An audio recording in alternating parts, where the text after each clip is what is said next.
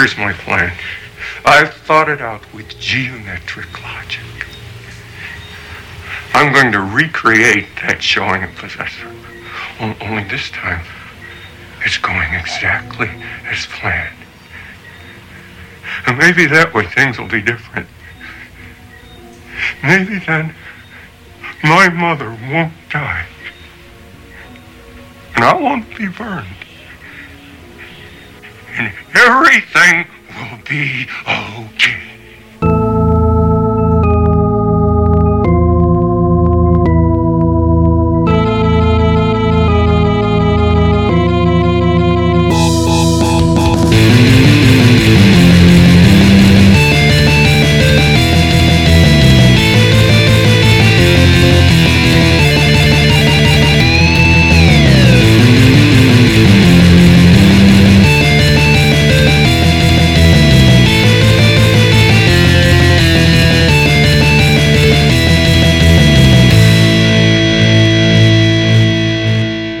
Everyone and welcome to the GorePress Gorecast. It's episode fifty, which is a high-ish number of episodes, the highest what we've done yet. Anyway, um, obviously, yeah.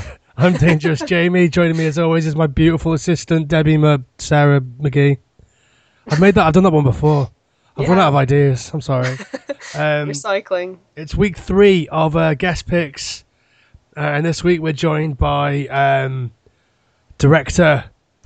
Editor, all-around film guy, Jamie Hooper. Hi, Jamie. Hello, Jamie. That's weird. And Sarah. So your name's I like Jamie. That I'm an afterthought.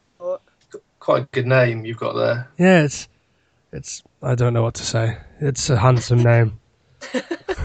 What's the dangerous part? Why are you saying dangerous? Oh, that's a weird thing. Um, when I lived in Liverpool, I used to do stunts for like money and cigarettes. Like throw myself downstairs and stuff, and it just oh, sort well, of that, stuck. At least that's a good thing. I thought it might like go around raping people or something. No, not anymore. No, not, not anymore. And that's an awful joke to make. I've never Rape. raped anyone that wasn't asking for it. No. Um, I'm just gonna sit back and. Let this disaster unfold. Uh, it could go further, but I'm not going to say anything. No, don't. Probably for the best. Uh, today we're going to we're going to talk about the movie that you picked, Jamie, and that was The Mist. But before we get to that, let's get to know you a little bit. Um, so, uh, tell us what you do. I mean, I already said some of it, but tell us a bit more in depth about who you are and what you do. What do I do? Uh, okay, so I. Um, I guess a filmmaker. um, I run a, a company or a partnership called Fingercuff Productions with my best mate James Webber, and we make do all the usual stuff to pay the bills, like make corporate videos and all of that kind of nonsense. Um, but what we really want to do is make feature films and stuff like that. Uh, so. Yeah, I've been doing it a few years and it's all good fun and games. I'm going to Wales tomorrow to film something about jewellery. Don't they only have Doctor Who in Wales? That's the only thing that happens there, right? Well, funny you say that, because the last time I went to Wales, I was filming in the same location that they were filming Doctor Who. Right. And they built a fake cave on a beach or something. Mm. I never saw the episode because I don't watch Doctor Who. Me neither. Me either. Good. We all agree. People who don't watch Doctor Who. What are the odds? So, uh, without droning on and on, that's me. So you made a short last year. Was it last year? The year before? Um, um, like quite a long short, I guess. Yes. I'd, I just finished my latest short last in December. I think I finished it. Right. Plastic. Um, and it was probably my most ambitious short film to date, purely because I didn't have any money to make it. And it was a fairly long script, and it called for actors to get in their underwear and masturbate quite a lot. So finding actors who are willing to do that and not get paid was uh, a bit daunting, but somehow I managed to finish it and make it. And I think it's actually half decent, so... But yeah, that was what's my your last... what's your plan of, of action with that? What you, what's what's next for it? Uh, I'm sending it to festivals at the moment, so it'll probably be uh, most short films do the festival circuit for probably at least a year, I would say. Yeah, uh, and then after that, I'll just release it online. Um, whilst that's doing that, I'll make starting my next short in a week. That's going to be completely different, and it's only going to be about five minutes long because I really don't want to do another long short. um, and then it's going to be my, this is going to be my last short before I think I attempt to do the super low, probably no budget feature film. Um, because you either do it or you don't. So I figure I may as well just try and do one, see what happens. Yeah, worst thing that could happen is it's shit. Yeah, exactly. Don't finish it, so that's fine. At least no one will know about it. Yeah, that's good. So tell us about um, your sort of your interest in horror. Where where where did that come from? Um, I guess if I had to really think about it, I it would stem back to probably the first time I saw Evil Dead on V H S, I would say. Um, that's my first memory of watching something which was like gory and bloody and horror. Right. And I just love that film, and I've just watched it like hundreds of times when I was a kid. Um, so I guess that is really my first, where my first love of horror comes from. Um, yeah, I don't know why I love horror. I just uh, don't know why. Do you have like a specific like subgenre that you particularly care for, or are you just an all-round horror guy? I'll give anything a go. I don't really have any great love for any specific subgenre. Like, I'm getting a bit, in the opposite answer to your question, I'm getting a bit bored of zombie films. Oh, it's me too. So so much. Yeah, I mean, I, I used to love zombie films back in the when I, it was only really, you know, Dawn of the Dead and all of that kind of stuff, which were decent. And then there seems to be this resurgence after Dawn of the Dead or whatever. And it's never ending. It's just every single type of zombie film ever made. Whether it's like zombie ice cream or whatever the fuck films come out. Um, so yeah, I'm kind of bored of zombies. Um, I mean, that's, that's the thing that I've been feeling as well. Like, I feel like anyone who wants to make a film just sort of gets a few of their mates together and throws some flake, flake blood around, and then they're like, hey, call it a zombie film. Someone will buy it. And it's, I think it's really doing the genre down. Yeah.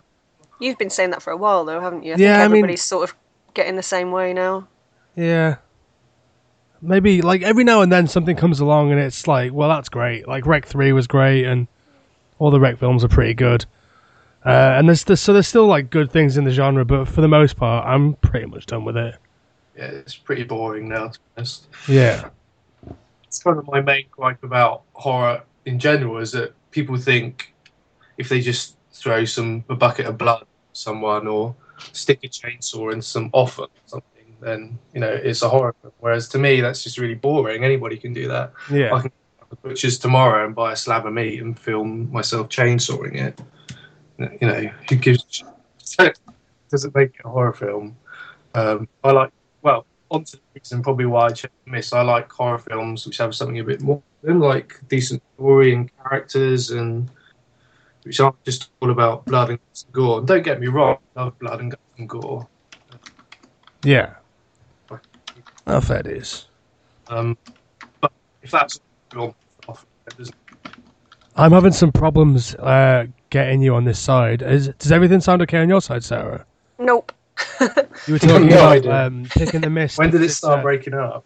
It was about when you were talking about picking The Mist because it has a bit more to it than, like, I don't know, something with a good ending. So well, do we, um, do we want to just not just save that shit for later? Yeah. Do you want to talk about what we've been watching recently? Yes. Freaked specifically. Okay. Well, we definitely talked about Freaked on the podcast before, Sarah. Well, we did a podcast on it. So we did. That was I, our I first ever so. episode. I know.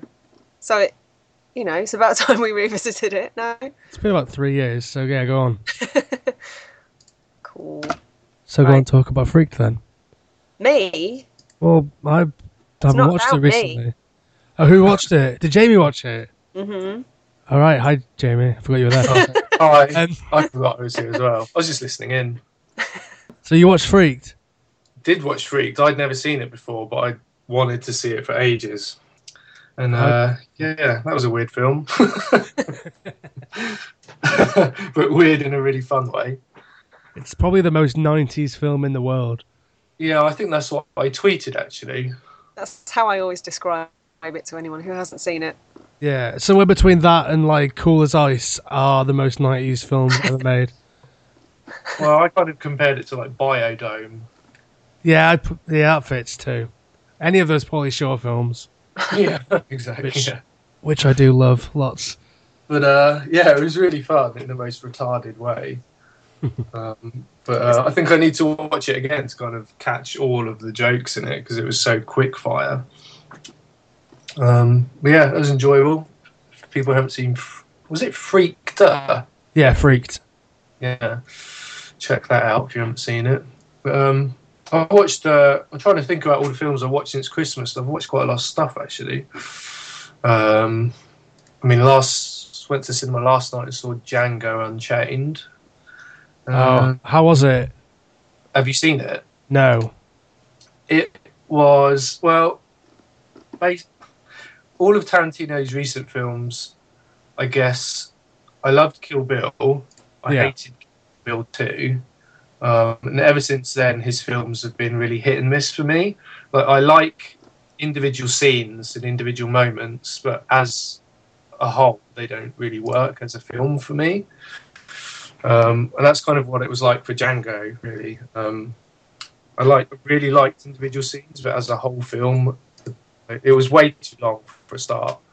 Um, he's being a bit self-indulgent. And there's a really, I don't know if you've heard about it, but there's Uh, I don't know why he puts himself in his films, but he appears about half an hour towards the end. Right. And it's probably the most embarrassing cameo I've ever seen in my entire life. Oh, God, that sounds like fun. If anything, that makes me want to watch it more. Yeah. It's kind of car crash cinema, but it really takes you out of the film because you're just like, oh, there's Tarantino dressed as a cowboy doing what it's meant to be an Australian accent. Oh, oh no! It goes well, between Australian and British, and he just looks really like awfully self-conscious, and it's just like, oh, dude, stay behind the camera, man. Yeah, someone needs to shut his butt down. Yeah, but his his cameo in the Miike sort of Western film Sukiyako Western Django was one of the most embarrassing cameos I've ever seen. So, I guess he, I guess he um, one-ups himself. In his own yeah. Django. It's no secret that Tarantino's always wanted to be an actor. Yeah. But he can't act, man. I mean, his... I mean, he's good from Dusk Till Dawn because he yeah. kind of suits kind of weird sleazy role. And like his little section in Pulp Fiction, while obviously he gives himself all the best lines and it's quite um, slapdash with the big N-word, um, like he's quite good in that role too, I think. But like, for the most part, he's a shocker. Yeah, he's pretty bad. Um, so he's, it's just it's mainly his attempt at an Australian accent is so bad. It kind of starts off English and then kind of morphs into something else and eventually kind of becomes Australian. It's pretty bad, but uh, worth watching as a film. Um, Yeah, I've been going to the cinema a lot recently because a couple of months ago I, I got a Cineworld Unlimited pass, so I just go right. and see everything, even if I'm not that bothered. Um, so cool. What see. are the highlights have you got? Have you seen? Um, God, there haven't been many highlights recently, to be honest. Not at the cinema. I saw, what did I see? I saw Jack Reacher. That was average. uh, The Hobbit, I really did that. Uh, um... Les Miserables, or however you say it. That just, I mean, I'm not a big fan of musicals, but my God, did that go on forever? I love Les Miserables. I can't imagine the film not being just fucking sublime. Well, it's really stupid, and this will make me sound stupid, I know. I actually realised absolutely everything was going to be sung. Right. Like, the even if it's not part of a song, they sing it. Yeah. It's just, I don't, I mean, I've seen musicals before and they don't really do that, but obviously they're based on a stage musical. But yeah, it kind of made me laugh. And there's a bit that really made me laugh where Russell Crowe literally says, "Don't understand." And it's not part of a song. He's literally just saying, "Don't understand." But he tries to sing it and it's just ridiculous. He's like, "Don't understand." I was always a bit worried about the casting. I don't I don't rate the casting too much at all. Um, but I'm a big fan of Les Miserables, so I definitely will see it eventually. Oh, yeah, definitely worth seeing if you're a fan of the musical. Um, but yeah, it wasn't for me, that one. Um, what else what should we see? Uh, watch Rare Export. Oh, we talked about that a few weeks ago. How was it? I really enjoyed it. Um, I didn't really know anything about it apart from it was kind of about an evil Santa. Um, but yeah, I thought it was really good. It was really well directed. Uh, the only thing I thought was... Uh, let's just wrap this bit up for now, uh, and we'll move on to the uh, the main portion of the show because we're having some technical difficulties. Uh, so we'll be back after these messages. If you fancy dropping us a line at the GorePress Gorecast, there's a number of different ways you can do that.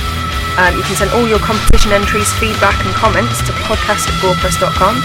If you're on Facebook, you can find us at facebook dot com slash gorecast, or if you're on Twitter, you can follow us at gorecastx.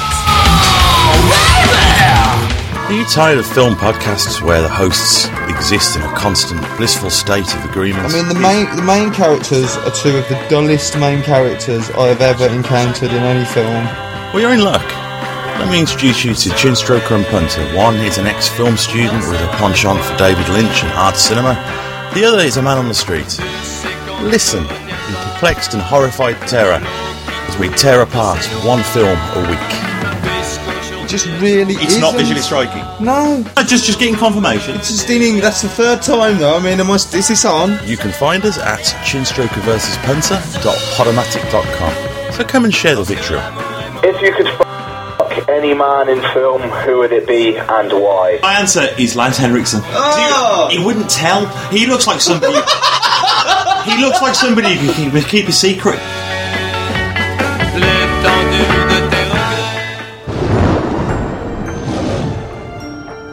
Whoa. Mom, Dad, you gotta come see. The boathouse is all bashed. You just gotta... Come, come on. Whoa. Having spoken, the doomsayer departs. Why don't you get Billy dressed? I'll take him into town with me. Hit the store before it gets all bought out. How do you folks hold up in the storm? Big insurance day. Sorry to hear that.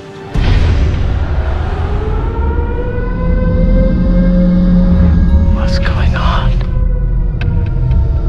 It's death.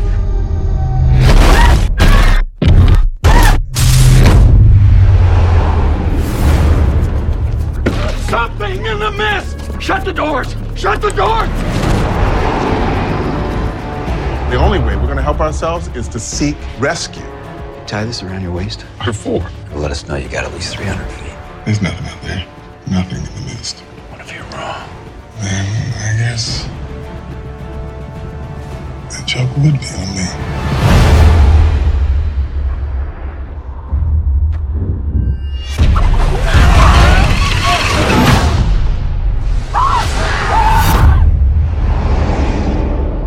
It is time to take sides. Read the good book. It calls for blood. Guys, I hear something. Are those bugs? Not like any I've ever seen. The entire front of this store is plate glass.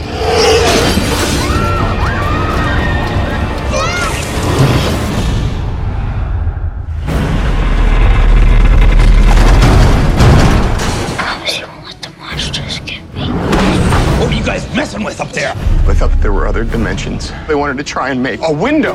Well, maybe your window turned out to be a door. Who she's gonna sacrifice to make it all better? We want the boy. You try it. Kill him!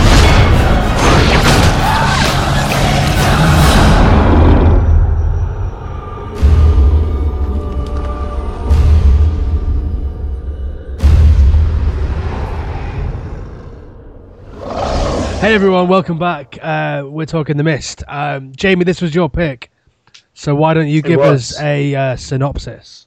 Okay, well I'll just read the back of the Blu-ray I've got. Okay. Um, after a mysterious mist envelops a small New England town, a group of locals trapped in a supermarket must battle a siege of otherworldly creatures and the fears that threaten to tear them apart.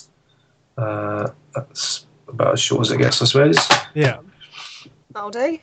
Yeah. Cool. So uh, tell us why you picked it. I mean, you sort of mentioned briefly, but why specifically uh, The Mist? Um, I guess, I don't know really. The Mist is one of the, a horror film over the last few years that I've really enjoyed and really kind of stuck with me after I watched it. And I think it's probably because it's not all about the blood and the guts and the gore.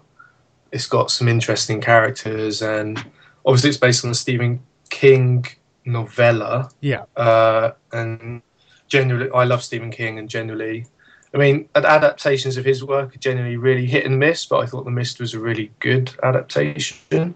Um, but yeah, I tend to like film. I think also I tend to like films where it's a bunch of characters stuck in one place. Like The Thing is one of my favourite films of all time. Yeah, and I guess you could pair, you could compare The Mist to The Thing, um, because it's it's not really about what's outside of the supermarket. It's about how the people react to it and how the people turn on each other, and they're kind of the real horror of the film, if you want to put it that way. Yeah, almost um, like Day of the Dead as well. Yeah, exactly. I, I love films where it's more about the people than the actual horror of whatever's affecting them.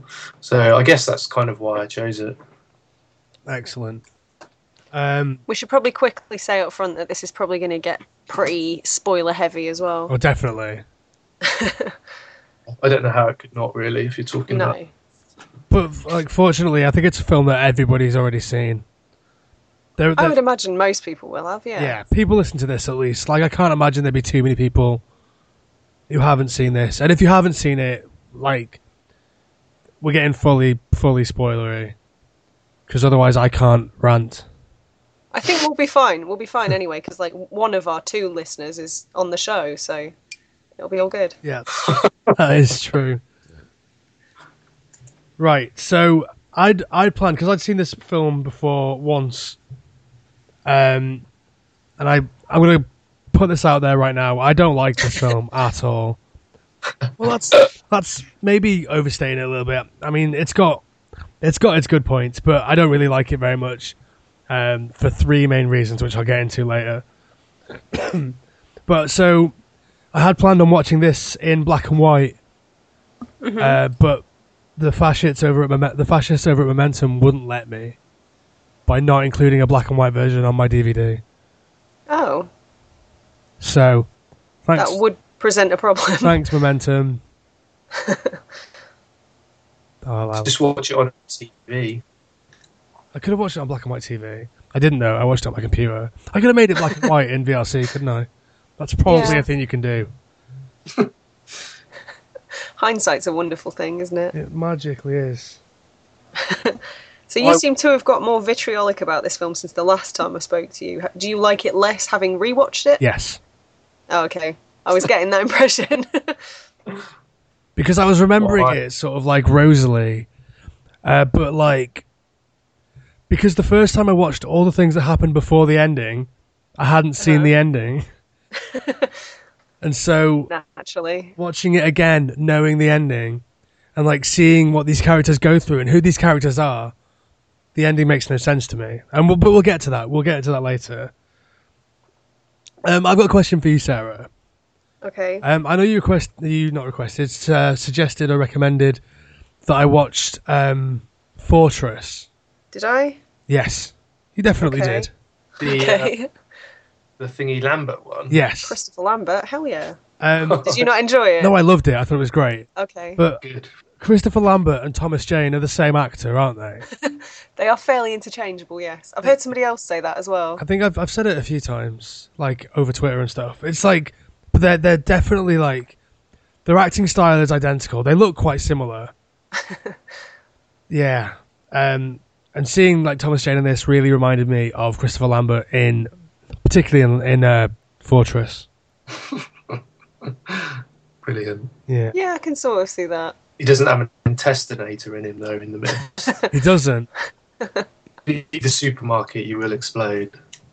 Well, that's the Marcia Gay Harden, yeah. Isn't it? Let's talk about Marcia Gay Harden as well, right? She's, for the most part... Do you want to get her name right? Is it, what's her name? Marcia Gay Harden. Oh, whatever. um, she's... Her character is horrible and great. Yes. Horrible's a bit of an understatement. Yeah. But, yeah. but um, and like menacing and all that stuff that you want, but she does veer a little bit into Nicolas Cage.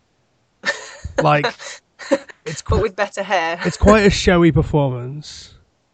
Yeah. And uh, it's written it needs that to be, isn't it? Yeah. I guess, but like, it's not sort of showy in in um, like your guy in The Last Exorcism or like other sort of preachery types. It just sort of goes a bit nuts. I can't, don't really agree, but I mean, even if you do think that, I mean, she is meant to be the local religious mental woman, so I guess that's the only way I would kind of defend her performance in that way. Yeah. She's a complete lunatic, and she kind of does play it like that, I suppose. Like, yeah, Missus Cole, Stephen King knows how to write a good religious nut, that's for sure. It's yeah, definitely. Um, like I have a bit of a love-hate relationship with Stephen King. Uh, because I love I love his stories and I love like the overarching storytelling, but like I have some problems with like the minutiae and like the the specific words that he uses and the specific sort of phrases that he turns. And sometimes that really can bug me, but like for the most part, I love the the stories and the characters are generally great. But like yeah, some of his little sort of nitty gritty choices um, can get on my wick sometimes. Give me an example. What do you mean? Oh, I think there's there's this one little bit in, I think it's in one of the short stories in Four Past Midnight, where he's talking about a parked car and it's like the car wasn't even, didn't even have a wonky tyre to make it interesting or something like that. And it's just like, just a really bullshitty thing to write. Like, did you remember there was that, there was um, a few months ago, or for the last few months, there's been that thing circulating that's been like, the worst things written in high school English or whatever, and they're all like the guy was as tall as a really tall thing and stuff like that. And, like it's it's sort of like that level of writing, and where sometimes it works in the context and like sometimes it doesn't work, or sometimes it can land for one person and not for another, and sometimes like he does stuff like that and it really like doesn't land for me. Fair enough. I can't say that's something I've noticed really. No, me neither, but then I I don't know, when you've written the amount of stuff that Stephen King's written, there's always going to be the odd, the odd sentence or description here and there which might not hit home. Yeah, it's true. But like I say, like I love the overarching stories. I think The Stand is one of my favourite. Like the the Stand like redux that he did with the extra four billion pages um, was is one of my favourite books ever. Uh, so yeah, I mean, I love Stephen King. I've not actually read the novella of this. Oh, okay. I thought you had. I thought I remembered you saying you, you had at one point. I think maybe maybe if I have, it was a long time ago, and I don't remember the, the specific details. Like I couldn't tell you, apart from the fact that I know the ending is different. I couldn't tell you if what else was different about it. Okay. Well, you you have read it, haven't you, Jamie? I've read about four fifths of it. I literally okay. haven't just read the ending, but I think it's pretty faithful, to be honest. You know, honest. The only difference is, the novella spends a lot more time at the house with his wife. Right. Okay. Um, spends a lot more time there, whereas the film literally kind of leaves straight away. But, I mean, that was a wise choice. There's no need to spend time with his wife, really. Yeah. I mean, it's a two-hour film anyway, isn't it? It's quite long. Yeah. I think it yeah. runs. I think it runs a little bit long for what it is as well. Um, maybe. But, again, like Jamie was saying, it's more about the character development than the, you know, the, the bigger horrors. Yeah. So I think they needed that screen time. No, it's true. Because otherwise, you, you wouldn't give a shit about any of them, surely. It's got this great ensemble cast as well. Um, I think that's one of the, the film's real big like strengths. Most of whom were in The Walking Dead. It's true. I yeah, guess that's half... the Darabont connection. Yeah, been nicked from it, but that's not a bad thing, I suppose. No. Although I do dis- I discover that the woman who plays Andrea in The Walking Dead, I don't like her in anything she's in. It's not just The Walking Dead. Don't which like this either. Which one is that? Because I've um, caught up with The Walking Dead. Um, um, oh, which character is she in The Walking Dead, or which one is she in The Mist? What what what, what actress is it? It's the blonde lady, Amanda, I think uh, she's called. Oh, the okay. one that looks after the kid for. Yeah, most yeah. of the film. It was in Silent Hill as well. Yeah, yeah. I was I was about to say that I watched Silent Hill recently, and she, she was in it, and I didn't just realise it was her. She looks different. Yeah. Do you know what? I would like to see Toby Jones being chased by zombies, though. I love him in this film. Yeah, he's great. I mean, he gets he gets a lot of the best lines. Granted, some of them are quite cheesy.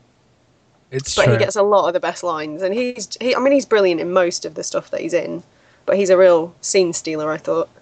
Yeah, him and William Sadler I really like in this film. Then yeah, I I kind of like William he, Sadler and everything, really. He is he is a great character actor, but I'd kind of forgotten that he was even in this till I started rewatching it. I think he's overshadowed a little bit. Is is William Sadler in like every single Stephen King ever adaptation made. ever made? I think he's in all of Frank Darabont's films, that's for sure. Right. I think he's in every film ever made. Yeah, he might he's, be. He's not. He's uh, He's in Freaked. He was in Freaked. He is. Oh, bless him. He's really old now. I saw him in something quite recently, and he's all old, and he looks weird. Leathery. Yeah.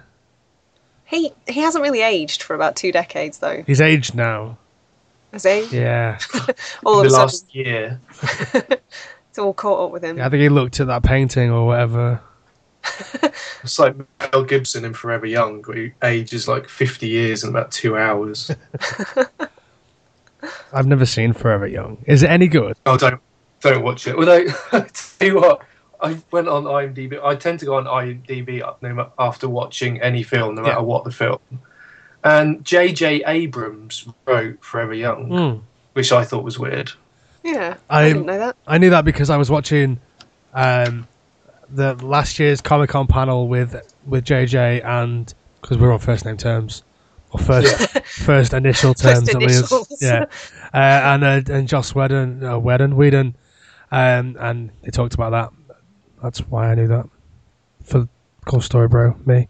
Um, you can't call story, bro, yourself. I totally did. Totally I'm did. resisting saying something. But... So back to The Mist. Yeah. Where were we up to?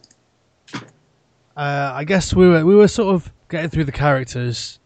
Mm. I mean, there's no no one else is too sort of well, what's the word? Like no one else is really front and center.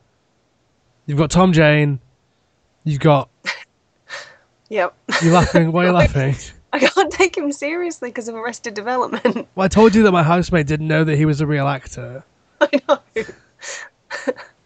I did. Oh, I remember the first time I saw The Mist, and it was after I'd seen him as The Punisher, and I remember watching The Punisher and thinking, "Oh, Thomas Jane, he's quite hot," and then watching this and going, "Oh my God, he just looks like the average forty-year-old."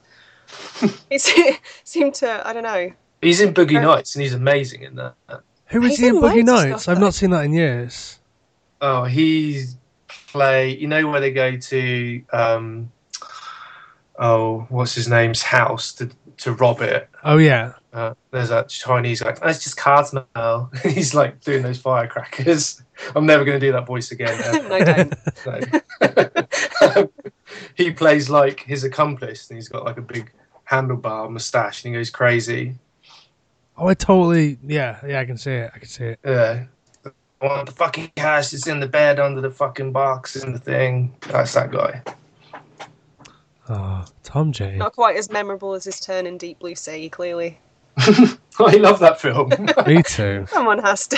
the, the main That's reason awesome. I love Deep Blue Sea is because it's not great white sharks for a fucking change. That's no, they're like tiger sharks. They're mako sharks. Mako sharks. There you go. That's quite a specific thing to remember. I'm I'm a bit of a shark film enthusiast. Yeah, and they can swim backwards and blink. Yeah, and they know guns when they see them. Yeah. I love that film. I'm going to watch it again. It is, it is a lot of daft fun. Just for L L Cool J and his little pirate friend. Oh, no. Ladies do love Cool James. Yeah. Ladies love. So we've digressed again. A little Just a bit. little bit. Did you miss L L Cool J and his parrot in this film, Sarah? Were you not paying attention? I know, I must have blinked. Deleted scene. Yeah. I was not privy to that. So one of the big points um, that I that I don't like about this film, one of the big three, okay. mm-hmm. the C G I is shocking. Well, yeah, that's something I agree with you about. It's like if you ever saw the the Asylum did their rip off of Cloverfield, it was called Monster. Of course, it was, and it's that level of C G I. Yeah. See, I can I love The Mist, and I know, but it's not a perfect film by any stretch of the imagination. And yeah, the C G I isn't particularly great, but then it's purely down to the fact that they just didn't have enough budget to do it justice, I guess. But this, I think they made it for like fifteen million dollars or something, which is ridiculous for a Hollywood film. But District nine cost like two dollars. And like Monsters cost half of that. Um, and they have amazing C G I. And like even like what is ostensi- ostensibly the same film. I had to take the B out there in case Sarah laughed at me again.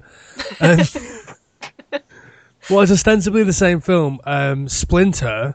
Oh, I love Splinter. Like, that that was shot on, like, I think it was a four million dollars budget. Same film? Well, I mean, it's people trapped in a shop and there's monsters. Oh, sod off. The same film. I mean, I was being kind of facetious. But, like, just a tad, yeah. It's like a smaller version of the same film. Very, very smaller. Like, super localised.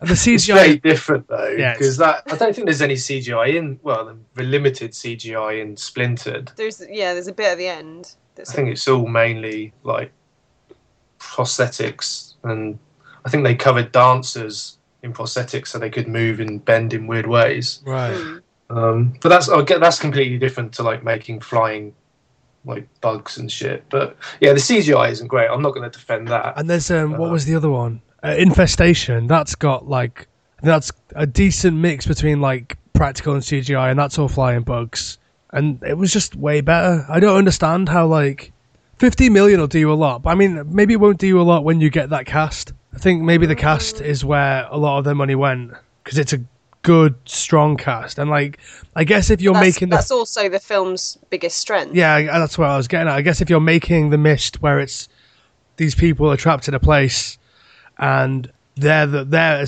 for for argument's sake the villains and the heroes and the whole and the focus of the movie, then I guess it does make sense. But then maybe don't focus so much on the flying business. I guess. I don't know. I think I agree I mean, the, to a certain extent. The C G I for me isn't so bad that it ruins the film. Ditto. Um, but then I, I think they had their priorities in order by focusing on the cast rather than the effects. I mean, I don't know. I don't know. Well, for me, no matter what the film, no matter how good the C G I, apart from one film I saw recently, which I'll mention, but that's the exception, no matter how good the C G I, you can always tell it's C G I. So it doesn't matter whether it's good C G I or bad C G I, you can tell it's C G I. Um, with the exception being Life of Pi and the Bengal tiger in that film, which is mind-blowing. Right, and that is that is not even doesn't even look like a special effect at all. Um, well, yeah, generally, I'd much rather practical effects over C G I every single time. Yeah, me too. Like if you look at something like The Thing, it's barely aged. Yeah, yeah. Well, that's what I love about that film. It's like it's all practical. It still stands up now. Um, yeah. Actually, it's better than I watched the the Thing. I want to say remake, but it's pre-make. a pre pre make prequel thing, whatever it is.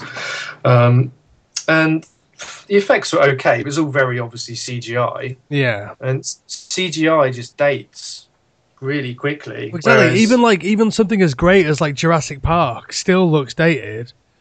Yeah. There's only like there's only one C G I film that I think has aged reasonably well, um, like is... sort of early C G I film. That's Starship Troopers. I think the C G I in that has aged really well. Well, I think the C G I in um, Terminator two has aged pretty well. Oh, yeah, well, definitely. Um, whenever I watch that, it still kind of blows my mind that that film's, like, over twenty years old now. Um, But yeah, generally not a fan of C G I, much rather practical effects. But in The Mist, it doesn't ruin the film for me, that's for sure. I mean, I wouldn't, maybe saying that it ruins it, my my my problem is, because I hate the ending so much, it makes me go back and sort of view the film with like these sort of squinty eyes, like, uh, why have you done this to me? And like, so I find myself judging it a lot harsher than I say than I would say any other film. Like a film that was sort of mediocre throughout probably gets a better a better look in for me, because it doesn't just like piss on my face at the end of it. Yeah, well, it's, I can't remember. There's a, a famous quote, but I don't know who said it. It's like, you can make a really bad film, but if the last five minutes are awesome, people will love the film. Yeah. Um, whereas I guess for you, it's the reverse. It's like, it's an okay film, but then you hate the ending, so you hate the entire film. I really, really hate the ending. Like, do you want to just talk a bit about the ending? Because that seems to be where we keep... Okay, heading. Well, before we can... before I say that, I, I wrote something down in my notes, and I wrote it in really big letters. Okay. um, Tom Jane's been in two two Stephen King ad- adaptations. Oh, he was in Dreamcatcher. Was that a Stephen King one? Yes, and I would watch that yeah. any day of the week. I haven't seen that. Over The Mist. It's it's got um, it's got like a poo monster in it. It does. It has a what's his name? What's his fucking name? Um, Morgan Freeman. The only way I remembered his name there was by doing a really bad impression of him saying his name. Um, but it's got him in it saying shit weasels with amazing eyebrows. It's I don't know what there's not to love in that film. And Jason Leigh's in it. and and yeah, he's a Scientologist, man. He is a Scientologist, but he's also very handsome. Oh, well, that's okay then. It's like, it's down in my expectations. It's it, he's like my Chris Brown, basically. Like, it doesn't matter how much of a fuck up he is. Like, I still kind of love him. That's a tenuous comparison, but I'll give, no, I'll it give isn't. You that. The world is like, they love Chris Brown, no matter how much of a cunt he is. Yeah. Well, obviously, Jason Leigh is obviously a Kevin Smith kind of dude. Yeah. And he was in Chasing Amy. And for anybody out there who may realise that Fingercuff comes from Chasing Amy. Ah. So does that mean he gets a free pass in your eyes as well? No, he still doesn't get a free pass. We were young when we chose that name, and we kind of regret it, and we don't tell what it actually means. Right, so let's anyway. talk. Let's talk about the ending. Okay. So you see, you seem to want to. Well, does someone want to explain what happens at the end? Sarah, go for it. From where? From, from, from them leave. leaving the leaving the uh, the place. You want me to explain what happens? Okay, they literally. I'll explain what is on screen. They leave the supermarket. Um, a couple people get eaten. Don't make it to the car. Um, the remaining characters drive around for a bit. They. That's doing, doing laps around at McDonald's really with the trans music. Yeah, that's exactly what happens. Do you want it? Right, you can do it then. Fuck you both. I've brown for a bit, it's a bit boring. Yeah. No, go on, Sarah, what happens? Tell us. No, no. Tell us. No. What happens after they drive around? Did they stop for food? No. Rude. I ruined it. Yeah, they have a packed lunch. Um... for a misty picnic. Yeah. Um... And then they run out of petrol and then sort of quite quickly give up on life. Yeah. Despite the struggles that they've previously had. Yeah. Yeah, I know. Saying it like that doesn't sound great. They, they, Go like, on. They have this big fight. They're like, yeah, we're shooting you in the head, Marcia Gay Harden. We're fucking up all this shit. We're losing these but that guys. That was a great moment. I mean, it was. It's one of the most satisfying moments probably in film that year. Yeah. But like, so they're like, yeah, we're doing this. We're going to be strong and we're the heroes and we're going out. Oh, shit. We run out of boom. boom. Let's all kill ourselves. Do you not like it because you think it's not believable that they would make that choice? Or do you not like it just because it, you think it's a lame ending? I think it's, I think it's both. I think it's a lame ending. I think it's lazy. It's lazy writing. Like, that's not what those characters would do.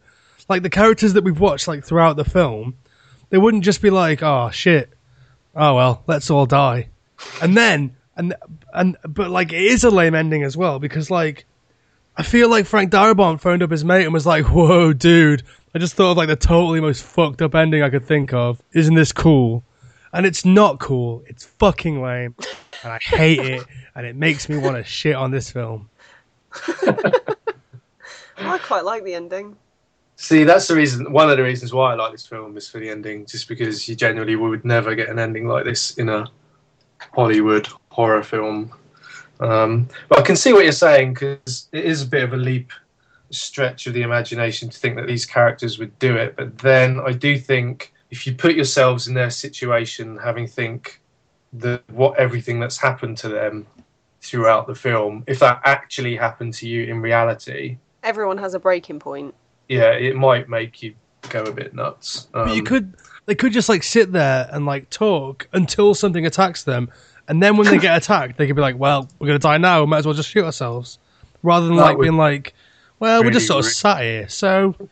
But having... bit bored. Do you want to shoot me? All right, shoot me. Throughout the film, though, they've seen people sort of used as hosts for these things and torn in half. What would be the, you know, would that be preferable to just shooting yourself? But they could shoot themselves. Uh, but if you're convinced it's going to happen anyway, what would you rather have? I don't know. I think I think I think I'd prefer the ending if they just if they were all dead and then it ended, or. Like, it's it's it's the truck coming and it being like, oh, we would have saved you in two minutes anyway, you fucking idiots. Yeah, but I have something to say about that, right? And this is, I think this is really interesting that Frank... Because I think in the novella, they just drive off into the mist and they disappear and that's the end. Yeah. Like, you don't know what happens to them. Um, but in this, like, throughout the whole film, Missus Carmody is always saying that the mist is basically God's vengeance and it wants human blood for our sins or whatever, all of that religious claptrap. So it's interesting to me that at the end, as soon as they all kill each other, or as soon as he kills all of them and literally, you know, li- releases their blood, the mist kind of goes away. So in a way, like, Missus Carmody is kind of right. I mean, the, re- the religious aspect and the faith kind of thing is pretty heavily used in a lot of Stephen King's work, though, isn't it? So you, yeah, that could be could be on something. Anyway, I mean, I just I realised that as I was watching it. It's kind of like as soon as he kills them and like there is bloodletting, like the mist kind of disappears, which is what Missus Carmody has been banging on about the whole film. Uh, I mean, I, I see that. Yeah, I don't I don't know if it, if it's. If it was written like that or if it's designed like that, but that's definitely a reading you can take from it. Sure. Um, Which, again, I think is a, a pretty clear indicator of a good story, if there are different ways you can read it. It's true. I read it as as lazy. And you read Do it you as, really? You haven't mentioned that. And you read it as a sort of... Um, I, I mean, the idea that Miss Carmody is right is a scary notion. And therein lies the horror. Exactly. Yeah. Yeah. Okay, so there's, I said there were three things about the film that that made that made it really difficult for me. Okay, uh, what have we listed so far? The ending, obviously. The ending, the C G I. Um, the C G I. The third thing. Yep. And this is the biggest one, right? Mm-hmm. So you see all this sort of billowy smoke stuff coming at you, right? And you're like, oh shit, it's mist. It's mist. It's it's not fog. Can't be fog. Let's never ever ever call it fog. Like, like, well, the F word, it was, will never escape our lips. It's not fog, it's mist. Do you know what? Go on. I think it's because that name was taken. I mean, yeah, it, I think that's... you can't call the film The Fog, but like to have no characters even say the word fog, like, it's just mist. It's just taken as read that it's mist. And it's like, but it's, it possesses like fairly fog-like qualities. Is there a difference between fog and mist? I think, I don't know for sure. But like, I think professionals in the weather community might say there is. Do you know what? I'm going to Google it. Go on. Yeah, difference between frog, frog, frog. Difference between frog and mist. I would say that fog is probably sort of smokier. I don't know. And mist is a bit more.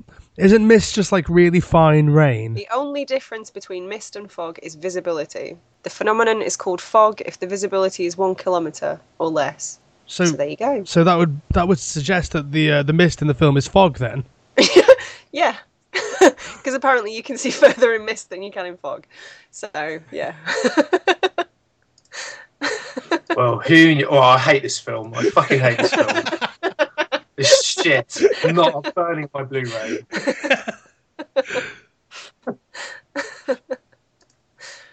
Oh well. I feel vindicated.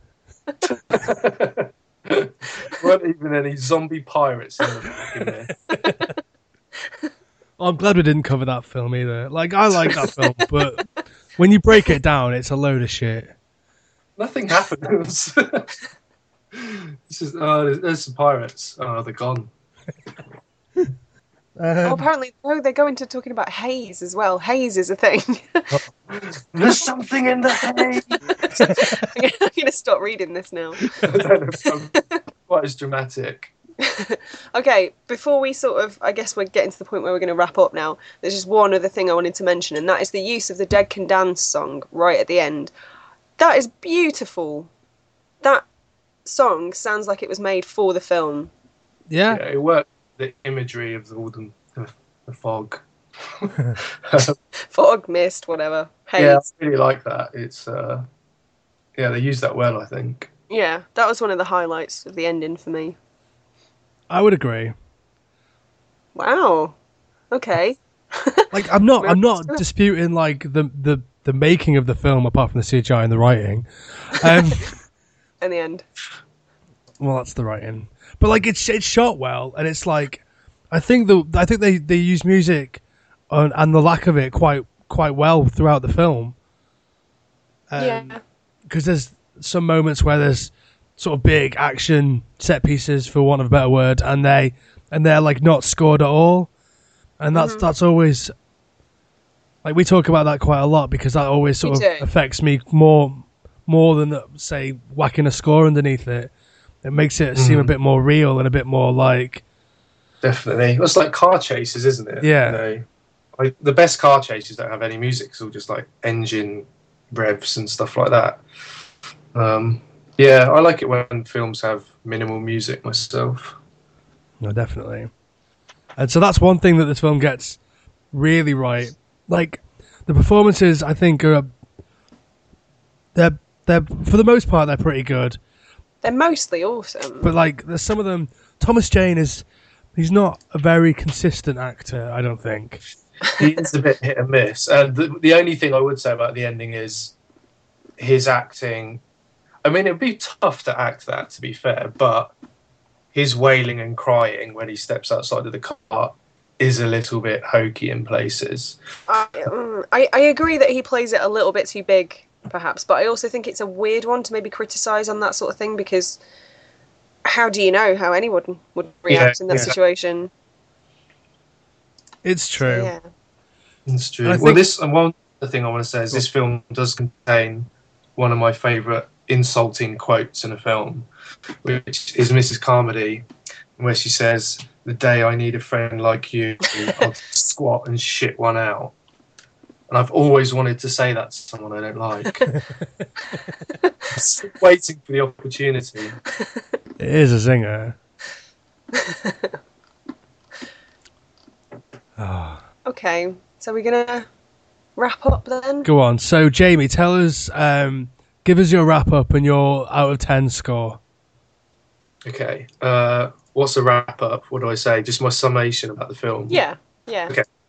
Um, well, I don't know. I like The Mist because, like I said earlier, it's a horror film that isn't all about the blood and the guts and the gore. Not that there's anything wrong with that, but I like films which are more about kind of the characters, and horror films which are really kind of about how humans turn on each other and how like people are actually the real kind of horror, that kind of stuff, like The Thing. I love films like that.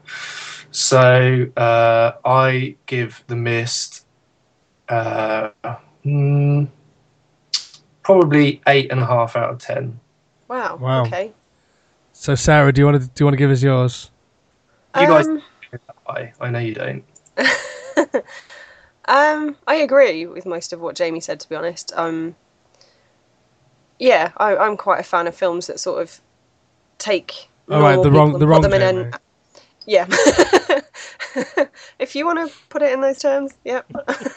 But yeah, I like films that deal with sort of normal people in an abnormal situation and how they would deal with it, just more about the character development and stuff.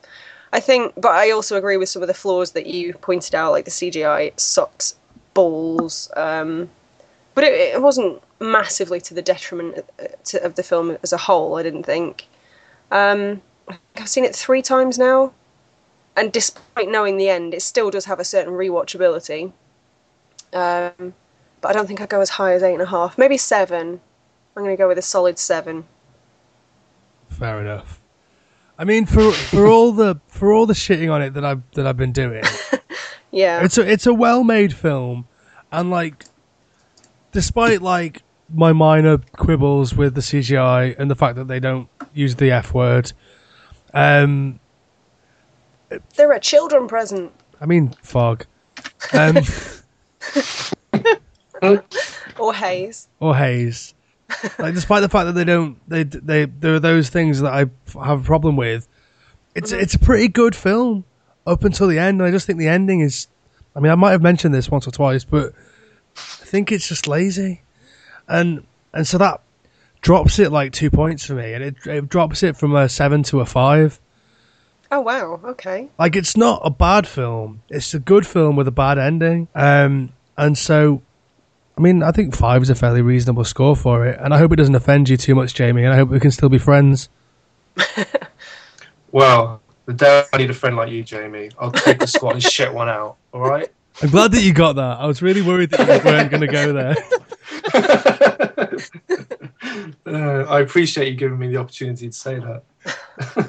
I've just had a quick look on GorePress. I reviewed this four years ago, three and a half years ago, and I gave it a seven then, so there you go. Wow, consistent error. Yeah. Okay, so so uh yeah that, that about wraps it up for The Mist. And um, before we go, Jamie, do you want to plug all of your uh all of your networks and social stuff? Oh, okay. uh I am on Twitter like everyone else at Fingercuff Jamie. Um if anyone needs a video making, visit fingercuff productions dot co dot uk, or uh, my own personal website where you can keep up with like film related stuff I've been doing is jam hoop dot com. Excellent. Um, do you have anything that you need to say, Sarah, before we wrap up? Nope, I'm done. I'm going to go sleep now. Cool. Um, it's not that late, but it's late enough. Uh, let's, yeah, that'll do. Um, oh, uh, music and that. Shit, I've not picked a song. I'll just whack one on the end. I'm sure it'll be something that has the word mist or the in it. Um, I'm I'm quite proud of you for keeping the mist-related puns to a minimum, actually. Uh, I think you exhausted most of them on Twitter. Yeah, I though. definitely missed that opportunity, didn't I? You did. Ray. um, that's, that's all I've got. Unfogging believable. No, that was terrible. On yeah, that note, I can't really think of anything else. My mind's kind of a haze right now. Oh my god.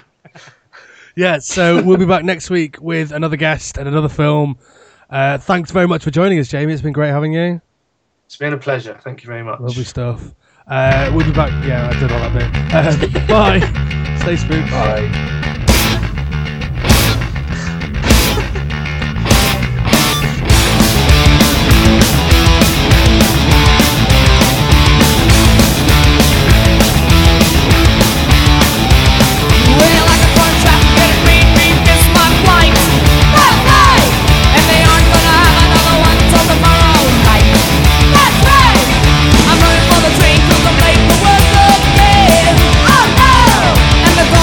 Shut up.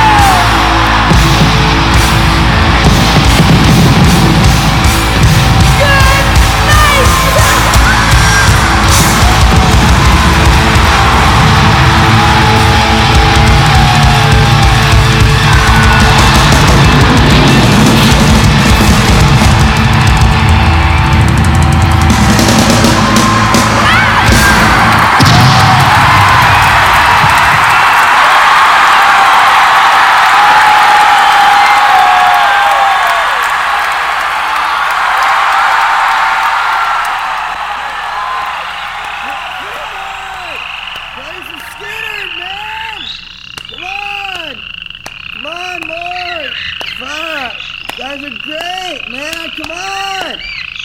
Fuck! Skinner! Fuck! Woo! Come on! Fuck! More! Fuck! Come on, guys! Come on! Fuck! And play more! Come on, man! Freebird! Freebird! Fuck! Come on! Fuck! More! Man, come on! Freebird! Can't you play some Skinner?